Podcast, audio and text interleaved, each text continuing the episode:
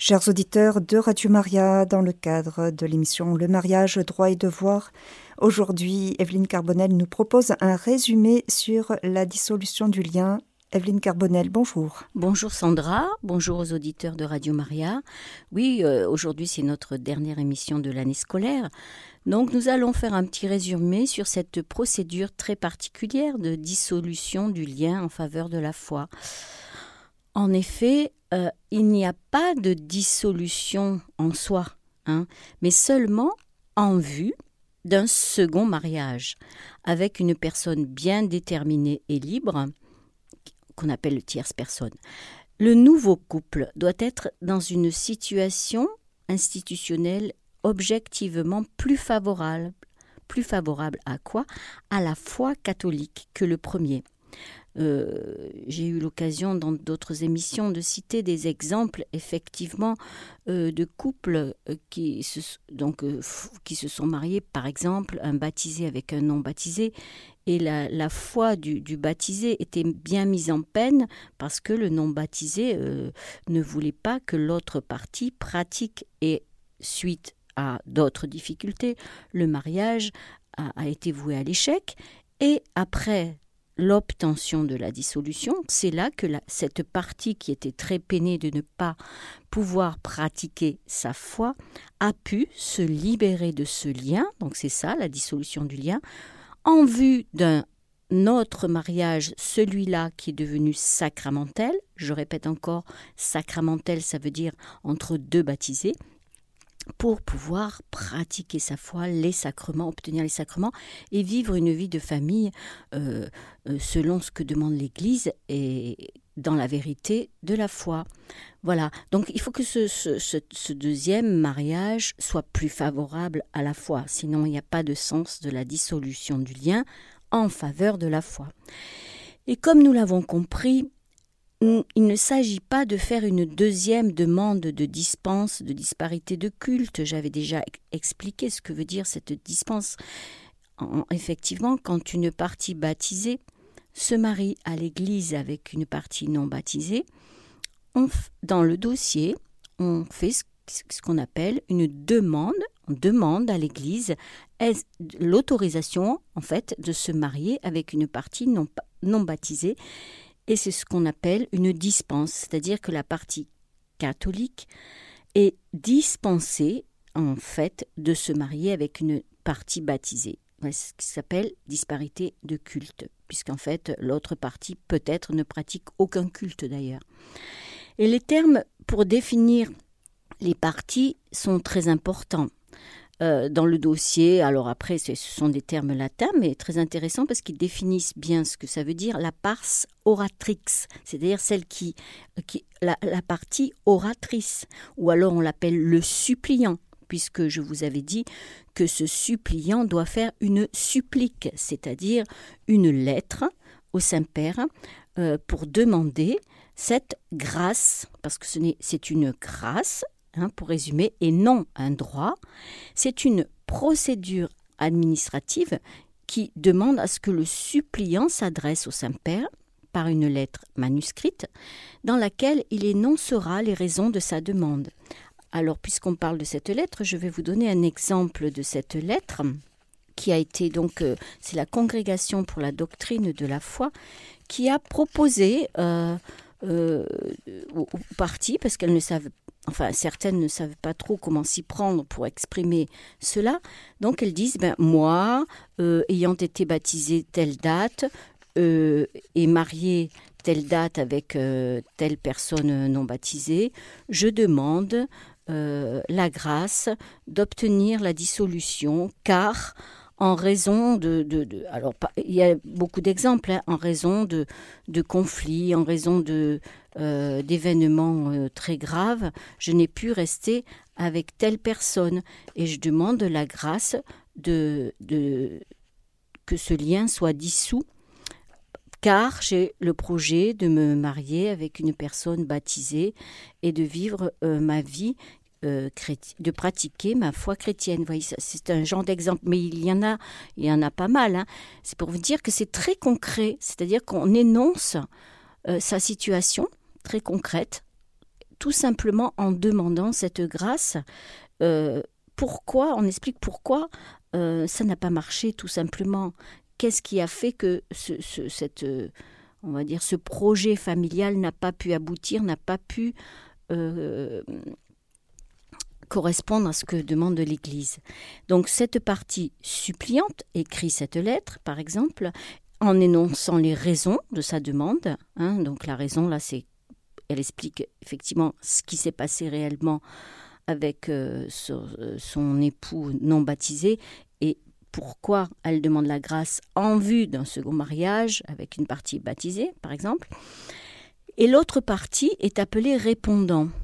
Donc la personne que le suppliant envisage d'épouser est appelée tierce partie. En latin, on dit la pars desponsa. L'évêque, comme je vous l'ai dit dans cette procédure, c'est l'évêque qui reçoit hein, cette demande et donc c'est son secrétariat canonique qui, qui monte ce dossier très particulier avant que ce dossier arrive à Rome.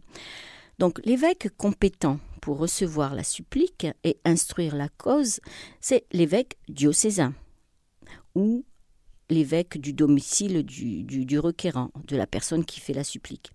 La délégation de l'évêque à, un tiers est possible et le dossier est confié à un instructeur, canoniste de préférence.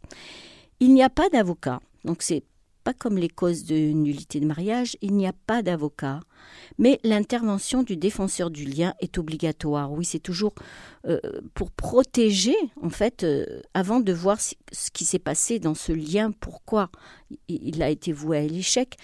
Il est, il est très important que le défenseur du lien, comme son nom l'indique, regarde si vraiment euh, il, est obligé de, de, résumer ou de conclure, on va dire, son, son, ses remarques en disant je, je, reconnais que euh, je, euh, je, je, respecte ce que va dire le tribunal parce que je n'ai plus, je ne vois rien qui puisse empêcher cette euh, dissolution. Vous voyez, il faut qu'il analyse tout le mariage, qu'il regarde de près si vraiment l'Église à travers le pape donc et de cette grâce particulière euh, va faire du bien à la partie en, lui donnant cette dissolution ou pas. Donc tout ça, ça va être analysé dans un tribunal ecclésiastique. Hein. Le notaire est obligatoire, bien forcément le notaire c'est celui qui, va faire tout, ce qui est de l'ordre du secrétariat, hein, celui qui va monter le dossier, celui qui va euh, signer les auditions, et dans mon expérience, c'est le notaire qui traite le dossier dans son ensemble et a soin de mettre en ordre toute la procédure. Effectivement, par le passé, ça m'est arrivé de, traiter ce genre de procédure et chacune est vraiment très différente, mais en même temps, chacune se ressemble dans le sens où on cherche toujours, comme dans les nullités de mariage, la vérité de ce mariage. À travers les auditions, ce qui est intéressant, euh, donc moi je suis avocate ecclésiastique, mais là c'est différent, j'étais euh, notaire, on peut voir effectivement, on peut entendre toutes les parties et tous les témoins, alors que l'avocat reçoit son dossier à la fin, il n'entend que la partie qu'il défend. Donc on voit tout l'ensemble du dossier et c'est ensuite à l'instructeur et à l'évêque de faire sa, son votum, de voter, de, demander en fait au pape, oui, j'estime que là le dossier est assez complet pour l'envoyer. Et donc la phase, il y a cette phase qui est très importante, c'est la phase des interrogatoires, qu'on dit aussi la phase des auditions. Pourquoi donc il y a euh, un, questionnaire euh, qui tente qui cherche de toute, de toute façon à regarder toujours cette vérité du mariage, mais surtout à voir si il, n'y a pas, il y a des raisons sérieuses hein, pour euh, demander cette dissolution. Il ne faut négliger aucune piste.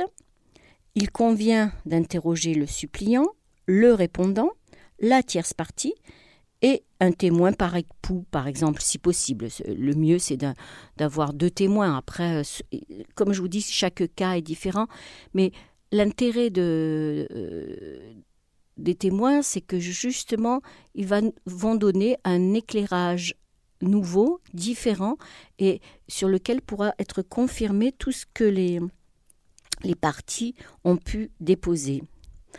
Mais si le répondant est absent, euh, ben oui, si la partie qui demande la dissolution, euh, l'autre partie de toute façon est appelée à témoigner, mais si elle ne veut pas, euh, c'est son droit aussi, hein, si elle ne veut pas témoigner, on déclarera cette absence. Bien sûr, ça sera noté, ça sera notifié, signé. L'enquête, donc, a pour but d'établir ceci. Ce qu'on cherche, même dans les questions, c'est à prouver que, de toute façon ça peut se chercher aussi dans les documents, l'absence de baptême de l'un des époux, au moins au temps des noces. Les causes de l'échec du premier couple, euh, c'est une clause de moralité, hein. l'échec ne doit pas être dû au suppliant ni à la tierce partie. Alors, exemple, effectivement, si euh, le couple euh, donc qui demande, enfin, la personne qui demande la dissolution a été en échec avec son époux, mais parce qu'elle l'a trompé et qu'elle veut épouser justement euh, son, compagnon infidèle, mais dans ces cas-là, mais non, c'est pas possible de quitter une personne par infidélité pour épouser une autre personne. il ne faut pas que la partie qui demande cette dissolution soit la cause de l'échec du couple. Il faut déterminer la concordance des dates et des déclarations des parties, comme par exemple les déclarations de vie commune du nouveau couple. Euh, comme je disais au départ, cette procédure est toujours en vue d'un nouveau lien, mais il faut vraiment déterminer à quel moment ce nouveau lien s'est constitué. S'il s'est constitué déjà pendant le mariage, ben non, ce n'est pas possible. C'est-à-dire qu'on n'était pas dans la vérité de son, mariage à ce moment-là. Donc là, c'est pas possible. Mais la personne pourra toujours demander à un tribunal ecclésiastique de regarder ce mariage euh, sous forme de nullité de mariage. Euh, ce dossier peut être étudié différemment. Les motifs qui recommandent la concession de la grâce, cela afin d'éviter de mettre les personnes comme je disais, en situation d'adultère et leur, et leur permettre d'accéder au sacrement.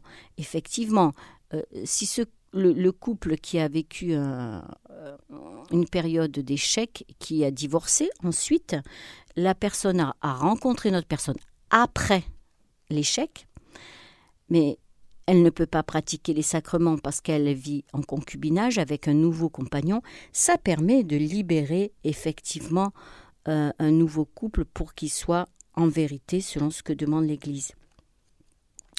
Nous avons aussi besoin dans ces dossiers d'enquête de l'attestation de crédibilité des parties. Cela permet aussi d'éviter les doutes aux juges. Alors ça peut être euh, un prêtre euh, qui accompagne la personne, qui fait une attestation de crédibilité, un diacre, enfin une personne qui a accompagné un des deux hum, sujets. Nous avions parlé la dernière fois de la promesse des cautions. La promesse écrite et signée des deux époux d'éduquer, donc les deux nouveaux époux, hein, d'éduquer les enfants dans la religion catholique, exiger des deux futurs époux, promesse de la partie catholique de pratiquer sa foi, promesse de la partie non catholique de laisser son conjoint catholique pratiquer sa foi. et donc dans ces promesses, euh, je vous donne un exemple. En présence d'un prêtre, voilà la promesse de la partie catholique. En présence du prêtre sous-signé, je promets, par la présente, de pratiquer ma foi et de remplir de mon mieux mes obligations, de faire baptiser dans l'Église catholique tous les enfants issus de notre mariage et de les éduquer dans la connaissance et la pratique de la foi catholique. Donc ça, ça doit être signé par la personne qui demande la grâce et euh, devant un prêtre. Promesse de la partie non catholique. En présence du prêtre sous-signé, je promets par la présente que je permettrai à mon époux, à mon épouse, de pratiquer la religion catholique et de remplir la promesse solennelle que tous les enfants issus de notre mariage seront baptisés et éduqués dans la foi catholique. Signé.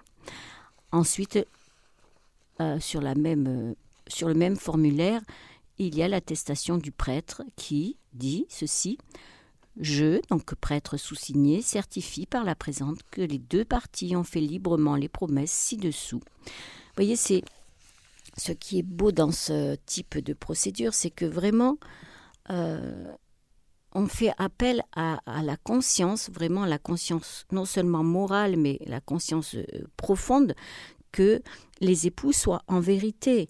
Parce que s'ils s'engagent dans ces promesses-là, ben, il faut qu'ils les tiennent. Mais après, c'est avec eux et puis euh, leur vie durant leur vie chrétienne. C'est pour ça que s'ils sont accompagnés, ensuite, c'est encore mieux. Et il y a toujours la possibilité pour celui qui fait le, dossier de consulter euh, la CDF, c'est-à-dire la, la, doctrine de la foi, hein, si l'instructeur a quelques doutes sur les conditions d'acceptation de la grâce. Si c'est vrai que ce type de dossier, qui est quand même assez complet, qui peut, qui peut contenir euh, une cinquantaine, voire soixantaine de pages, hein, on va dire, euh, il faut qu'il soit avant de partir et d'aller euh, à Rome, il faut vraiment que le, que le tribunal soit sûr que cette, que cette euh, demande va être acceptée, parce que sinon ce n'est pas la peine de constituer un dossier si on sent qu'il y a trop de failles et que ce n'est pas il ne va pas aboutir.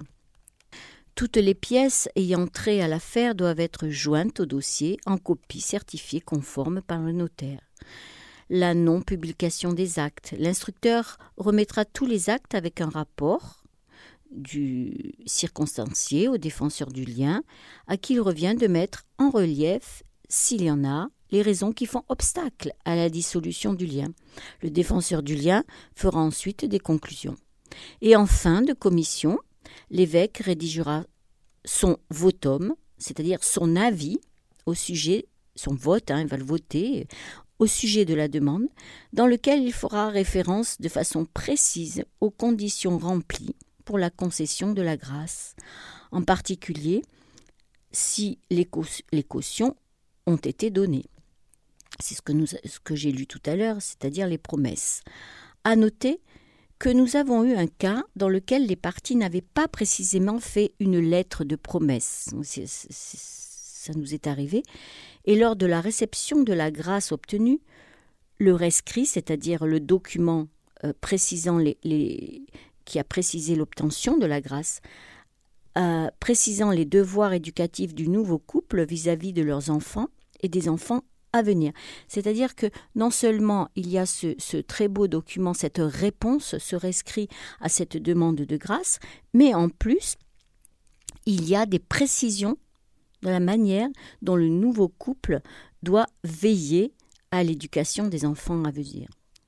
Les motifs qui recommandent la concession de la, de la grâce seront exposés en précisant toujours si la partie qui fait cette demande, donc qu'on appelle la partie suppliante, a déjà d'une façon ou d'une autre attenté un nouveau mariage ou si elle vit en concubinage. Voilà, euh, peu importe les cas, il peut y avoir des parties qui sont déjà mariées civilement, des parties qui sont en concubinage. Vous voyez, ce qu'on regarde en fait, c'est le projet, si le projet à venir tient la route, en gros. Hein, voilà. Et donc, euh, après ce résumé, euh, je vous ai parlé des promesses. Euh, et ces promesses, donc on dit cautionne aussi, cautionnes, doivent se comprendre dans une situation où personne ne peut invoquer le droit à la dissolution de son mariage. Celle-ci, comme nous l'avons déjà souligné, est une faveur. Les promesses sont faites en vue d'un mariage à contracter, mais elles font en même temps partie de la procédure en vue de la dissolution d'un mariage antérieur. On constate donc que le législateur est en droit d'attendre plus de la part de parties demandant une faveur que de quelqu'un qui exerce uniquement son droit. Voilà, nous allons voir maintenant ce que revêt ce, type de procédure.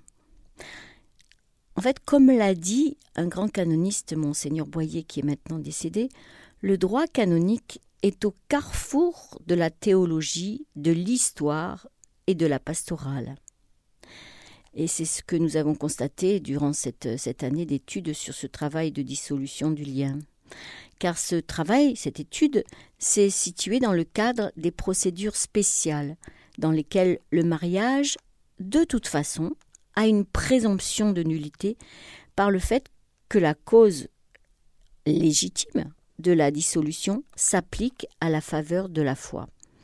L'Église, comme je l'ai expliqué en forme de conclusion, je vais vous dire, détient le pouvoir en effet de dissoudre les mariages non sacramentels sous certaines conditions. Et tout ça, nous l'avons évoqué. La dissolution du lien en faveur de la foi a été abordée dans cette, cette étude d'un point de vue conceptuel, historique et enfin d'un point de vue pratique. Le parcours que nous avons accompli durant cette année nous a fait traverser des étapes variées et expérimentales à travers lesquelles nous avons apprécié comment l'Esprit Saint a conduit des hommes de son Église, notamment des papes, à prendre des positions pastorales novatrices. Le Concile Vatican II a inscrit dans ses normes, canon 1150, en cas de doute sur la validité du mariage, le privilège de la foi jouit de la faveur du droit, sans préciser les contours, sans fixer la matière. La terminologie employée, à travers les époques, a évolué, s'est précisée, et passé d'une définition de dispense concédée par le pape à finalement une grâce. D'une réponse individuelle et secrète accordée par le pape, l'Église est passée bien plus tard à la mise en place d'une instruction normative qui peut se trouver sur le site d'ailleurs du Vatican. Toute norme détermine des conditions, des critères, et c'est tout cela que nous avons abordé de manière précise et détaillée. La conception de l'Église par rapport au pouvoir du pape s'est affinée dans le domaine des mariages non sacramentels. On peut dire qu'en matière de dissolution de mariage, il faut suivre la voie la plus sûre. Et la voie la plus sûre est celle du pontife romain, même s'il confie habituellement aux ordinaires des lieux le soin des enquêtes préliminaires, comme nous l'avons vu. Cette pratique est-elle en mesure d'évoluer? Nul ne peut le dire encore, mais dans le domaine si particulier de l'exception de la loi de l'indissolubilité, c'est la pratique de l'Église éclairée par la parole de Dieu, le magistère sous l'action de l'Esprit Saint, qui pourra nous donner des réponses.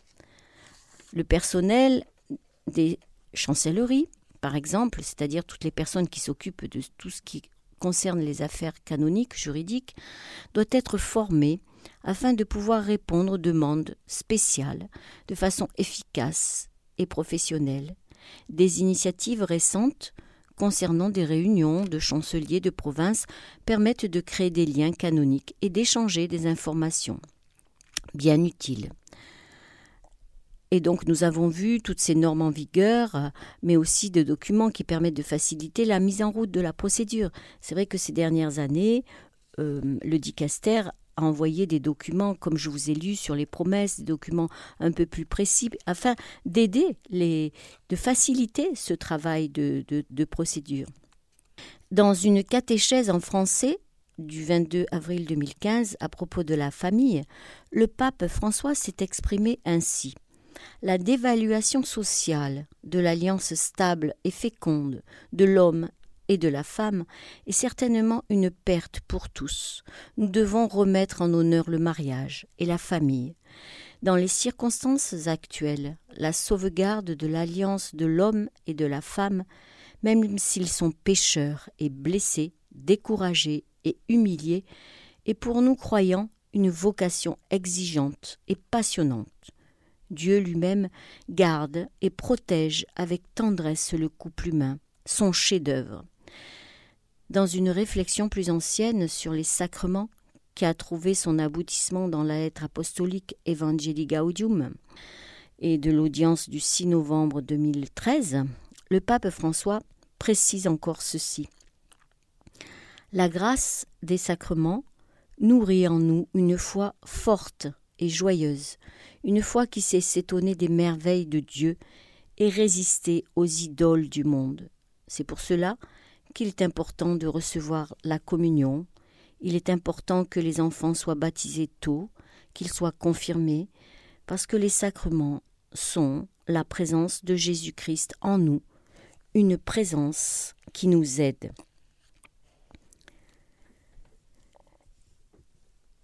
Dans les cas pratiques qui ont intéressé cette étude, on a pu constater qu'il n'y a pas de situation humaine dans laquelle l'Église ne puisse porter une réponse pour le bien des âmes, le salut des âmes. C'est en effet l'accès au sacrement qui est à l'origine de toute demande de grâce, de dissolution du lien accordé par le pape, et tout l'objet du type de procédure que nous avons étudié. Pie XII nous a déjà éclairé depuis longtemps en disant le bien des particuliers doit trouver l'attention qui est recuse et au degré qui convient. L'Église, comme nous avons pu le voir, est encore et toujours en chemin afin d'imprégner davantage la société avec ce qui fait sa particularité et sa force, l'Évangile au secours de l'humanité et au, service de l'édification des, des, hommes. C'est vraiment actuel tout cela. Et l'Église que le pape Paul VI déclarait en, comme experte en humanité considère, que rien de ce qui est humain ne lui est étranger. Elle sait qu'elle a reçu mission du Seigneur d'être avant tout une servante dans chaque lieu où elle est présente. Elle entend prendre soin de la personne humaine dans toutes ses dimensions, le corps, la formation, les relations humaines et la vie spirituelle. Elle est bien consciente que cette vocation ne la laissera jamais en repos. Cette vocation est le salut des âmes, comme précisé dans le canon 1752, qui est le dernier canon du Code de droit canonique et qui éclaire tout le Code.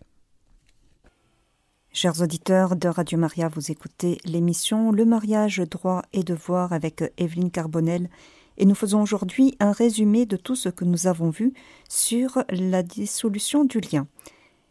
Evelyne Carbonel, nous avons une auditrice qui souhaiterait poser une question. Il s'agit de Monique. Monique, c'est à vous. Merci. Ah oui, merci. Bonjour madame. Bonjour. Merci beaucoup pour votre Bonjour, enseignement. Euh, je voudrais poser la question suivante.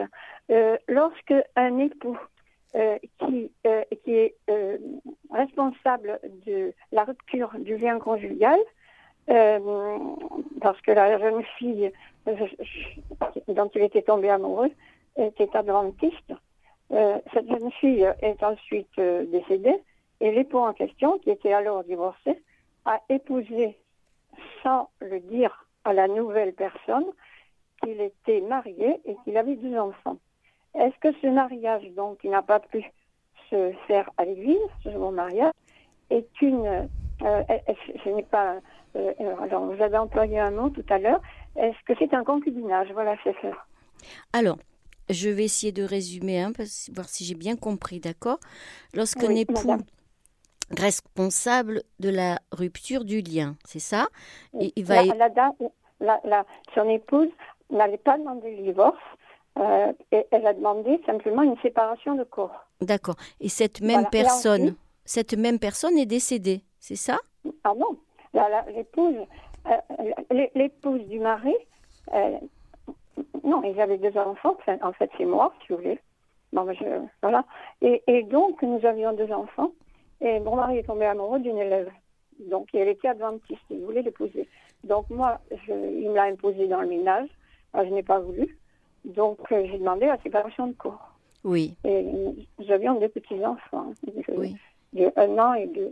Et bien sûr, vous étiez tous les deux baptisés, c'est ça? Ah oui, tous les deux baptisés. Ah oui, oui, oui. Et, très, et, très pratiquants tous les deux. C'est ce que je n'ai jamais compris. Et donc, il tombait amoureux d'une élève qui était adventiste. Donc, euh, il voulait la convertir à l'adventisme et elle, elle voulait le convertir. Euh, euh, il voulait la convertir au catholicisme et, elle, elle voulait. Voilà, enfin bref. entre-temps, bon, ils ont vécu une dizaine d'années ensemble. et, et ensuite, elle est morte. Donc, il a rencontré, mais à ce moment-là, il a rencontré une autre personne euh, une personne qui était étrangère, qui ne parlait pas français. et donc, euh, euh, il a voulu se parler avec elle. Mais non, il ne peut pas parce qu'il n'est pas libre puisqu'il il a été marié avec vous. Donc forcément, il Alors il est venu me voir, me disant qu'il revenait à la maison, tout ça. Et, puis en fait, il a fait un faux. Et, puis euh, et moi, alors ça a été terrible. Et, donc il m'a imposé le divorce par la violence. Et donc j'ai signé. Et puis après, c'est le truc s'est mis en masse. Mais il a perdu le divorce. Bien entendu, il a demandé, mais il a perdu. Mais donc, il s'est marié ensuite avec, c'était pour épouser une jeune fille qu'il avait rencontrée, qui était beaucoup plus, qui avait 15 ans moins que lui, et qui était étrangère. Il ne parlait pas le conseiller à cette personne. Il n'a jamais dit, quand il a épousé, et il n'a pas dit qu'il était marié, qu'il avait des enfants.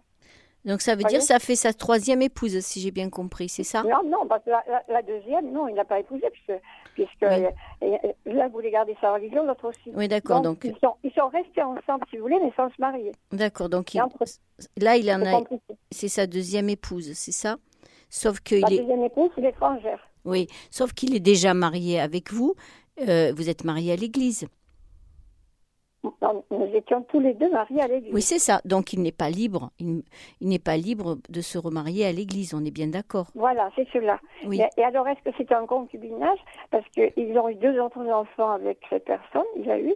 Donc, euh, est-ce que est-ce que c'est un concubinage donc en concubinage mon mari alors? Maintenant il est décédé. c'est pour ça qu'on parle. Ah, eh ben oui, c'est considéré pour l'Église, ça veut dire, ça veut dire pour l'Église, c'est simple, c'est ce qui compte, c'est le mariage sacramentel. Donc, comme vous étiez deux baptisés, c'est un mariage vraiment sacramentel.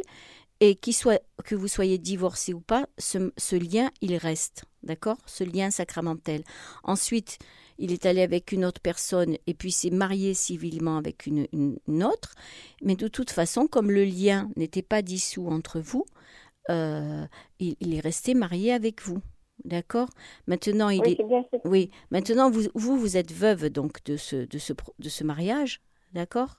Vous êtes veuve maintenant, on peut dire, puisque. Euh, oui, c'est ça, c'est ce que je ressens. Et alors, c'est bon, je vous témoigner d'une chose merveilleuse, c'est que ce, ce, que je viens de dire est absolument horrible. Nous avons vécu l'enfer avec mes deux enfants, vraiment l'enfer, parce que moi, je ne voulais pas divorcer, donc euh, il, euh, il, y a eu des manifestations de, envers nous de violence terribles, terribles, terribles, terribles. On m'a dit je tu meurs, je tu meurs, etc. Et j'ai mis en pleurer. ça a été terrible, terrible, vraiment terrible. Mes enfants sont très marqués, surtout mon fils.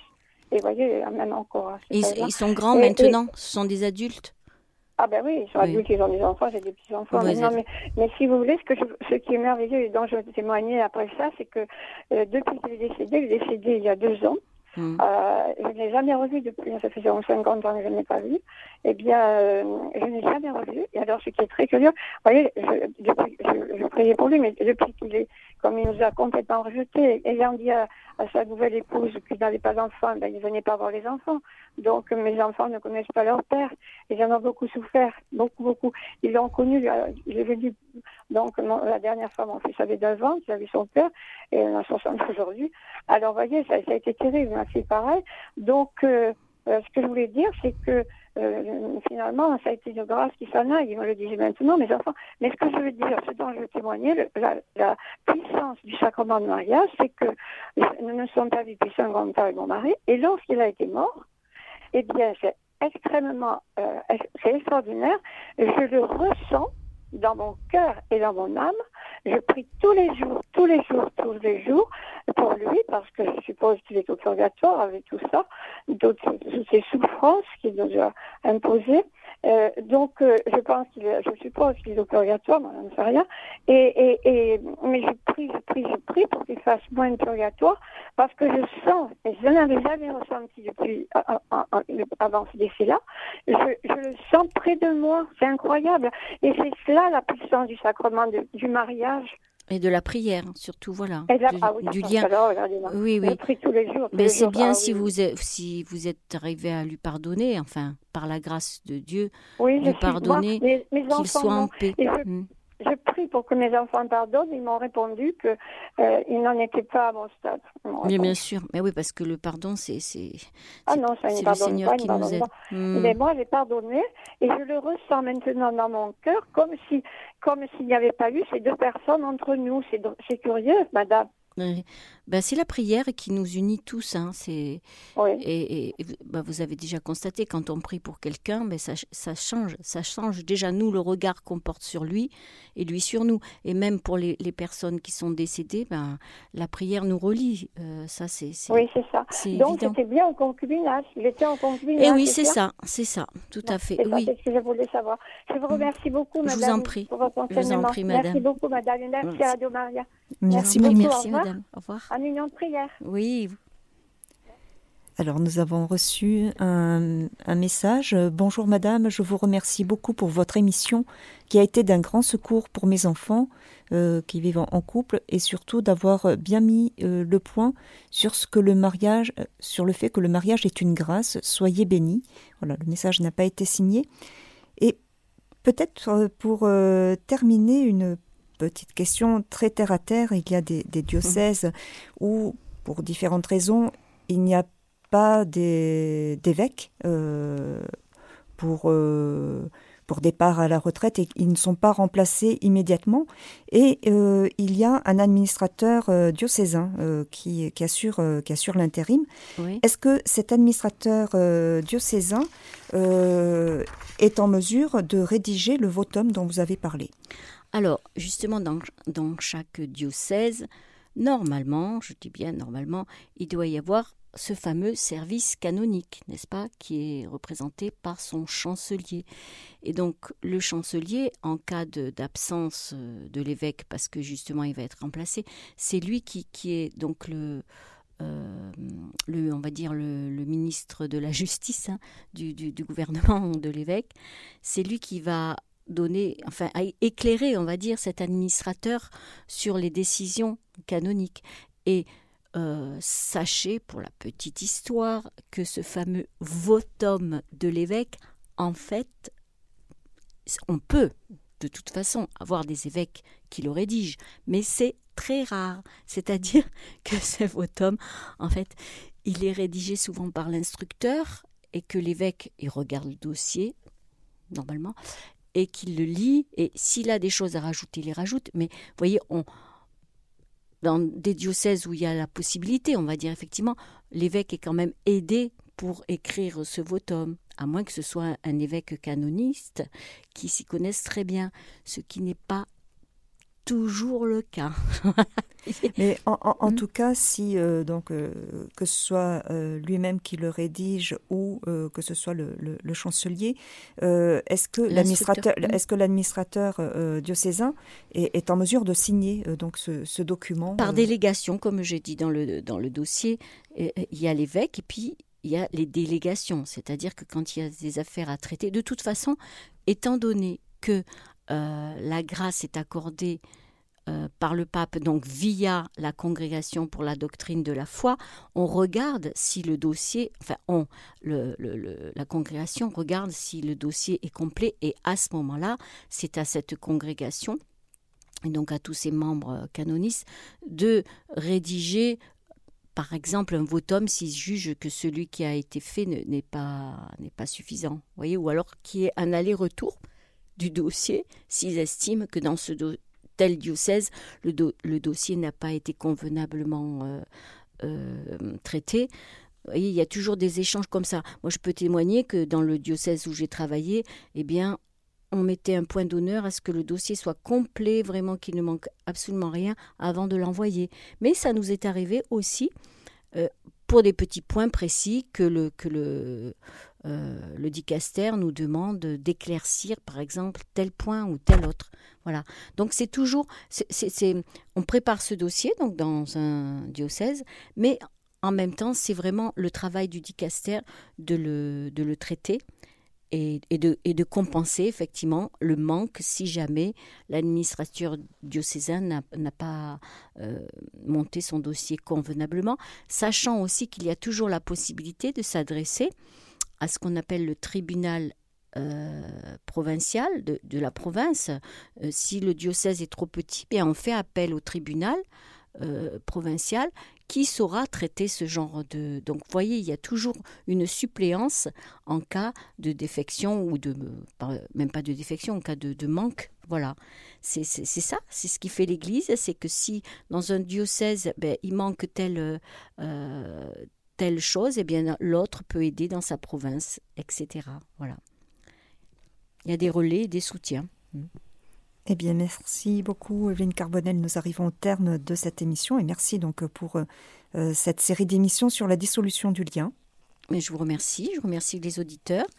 Au revoir.